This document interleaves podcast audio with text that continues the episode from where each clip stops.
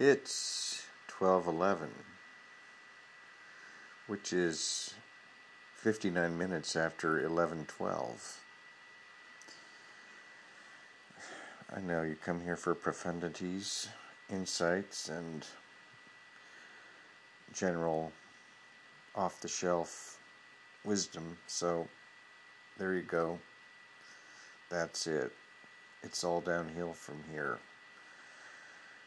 I um, had a good day. Uh, Jeff Alou and I hung the show, the Oka show, down at the Arty Gallery on Main Street. It looks beautiful. Pardon me, I'm really tired. Uh, long day. And uh, yeah, such great work from around the world. It's frightening, really. I was thinking about it. I was as I was hanging pictures, and I have over eight thousand images on pixels now. And uh, I mean, I was thinking about how many shows I could put together with the site as it exists right now, or books,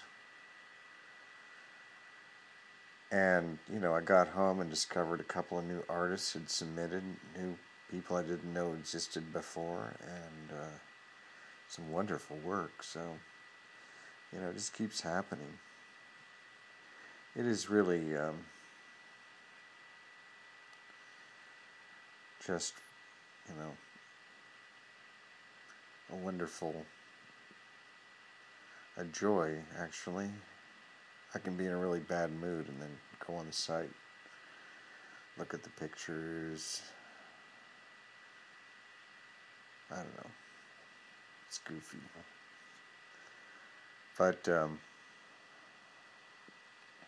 well, goofy's, goofy's not the right word. It's goofy to talk about because I don't know how to talk about it, I guess is what I meant there. But anyway, so, um, yeah, I got back here and, uh, Chris and Sue's, and Chris was watching Cream. Well, first he was watching David Bowie on Dick Cavett, and it was that era when David was, you know, like down to 90 pounds and living on cocaine and, and milk. And uh,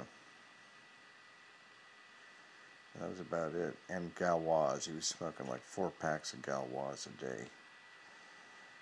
Um, so we watched that. Then we watched Cream live from about five or six years ago in the Royal Albert Hall. Wonderful uh, show.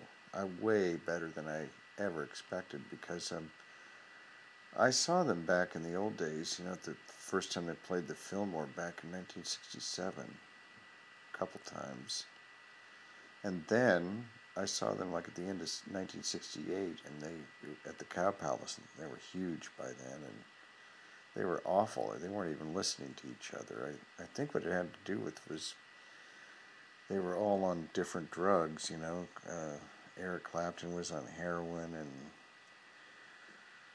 Ginger Baker was on speed, and I don't know, Jack Bruce was drinking or dropping acid or something, I don't know, but um, I I posted about this last night, but it didn't, didn't ever get and didn't make it online. And it's just, I think there should be like a rule for bands that, you know, if you're going to play live, you all have to take the same drug so that you're all sort of in the same flow.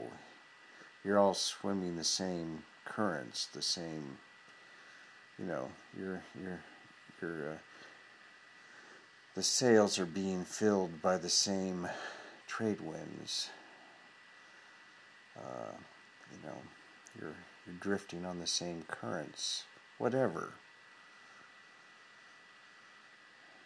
It just seems to me that the, that should be kind of like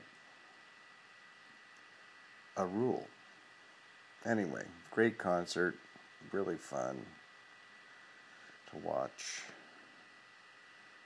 And uh, that's it for tonight. Knox. Over and out.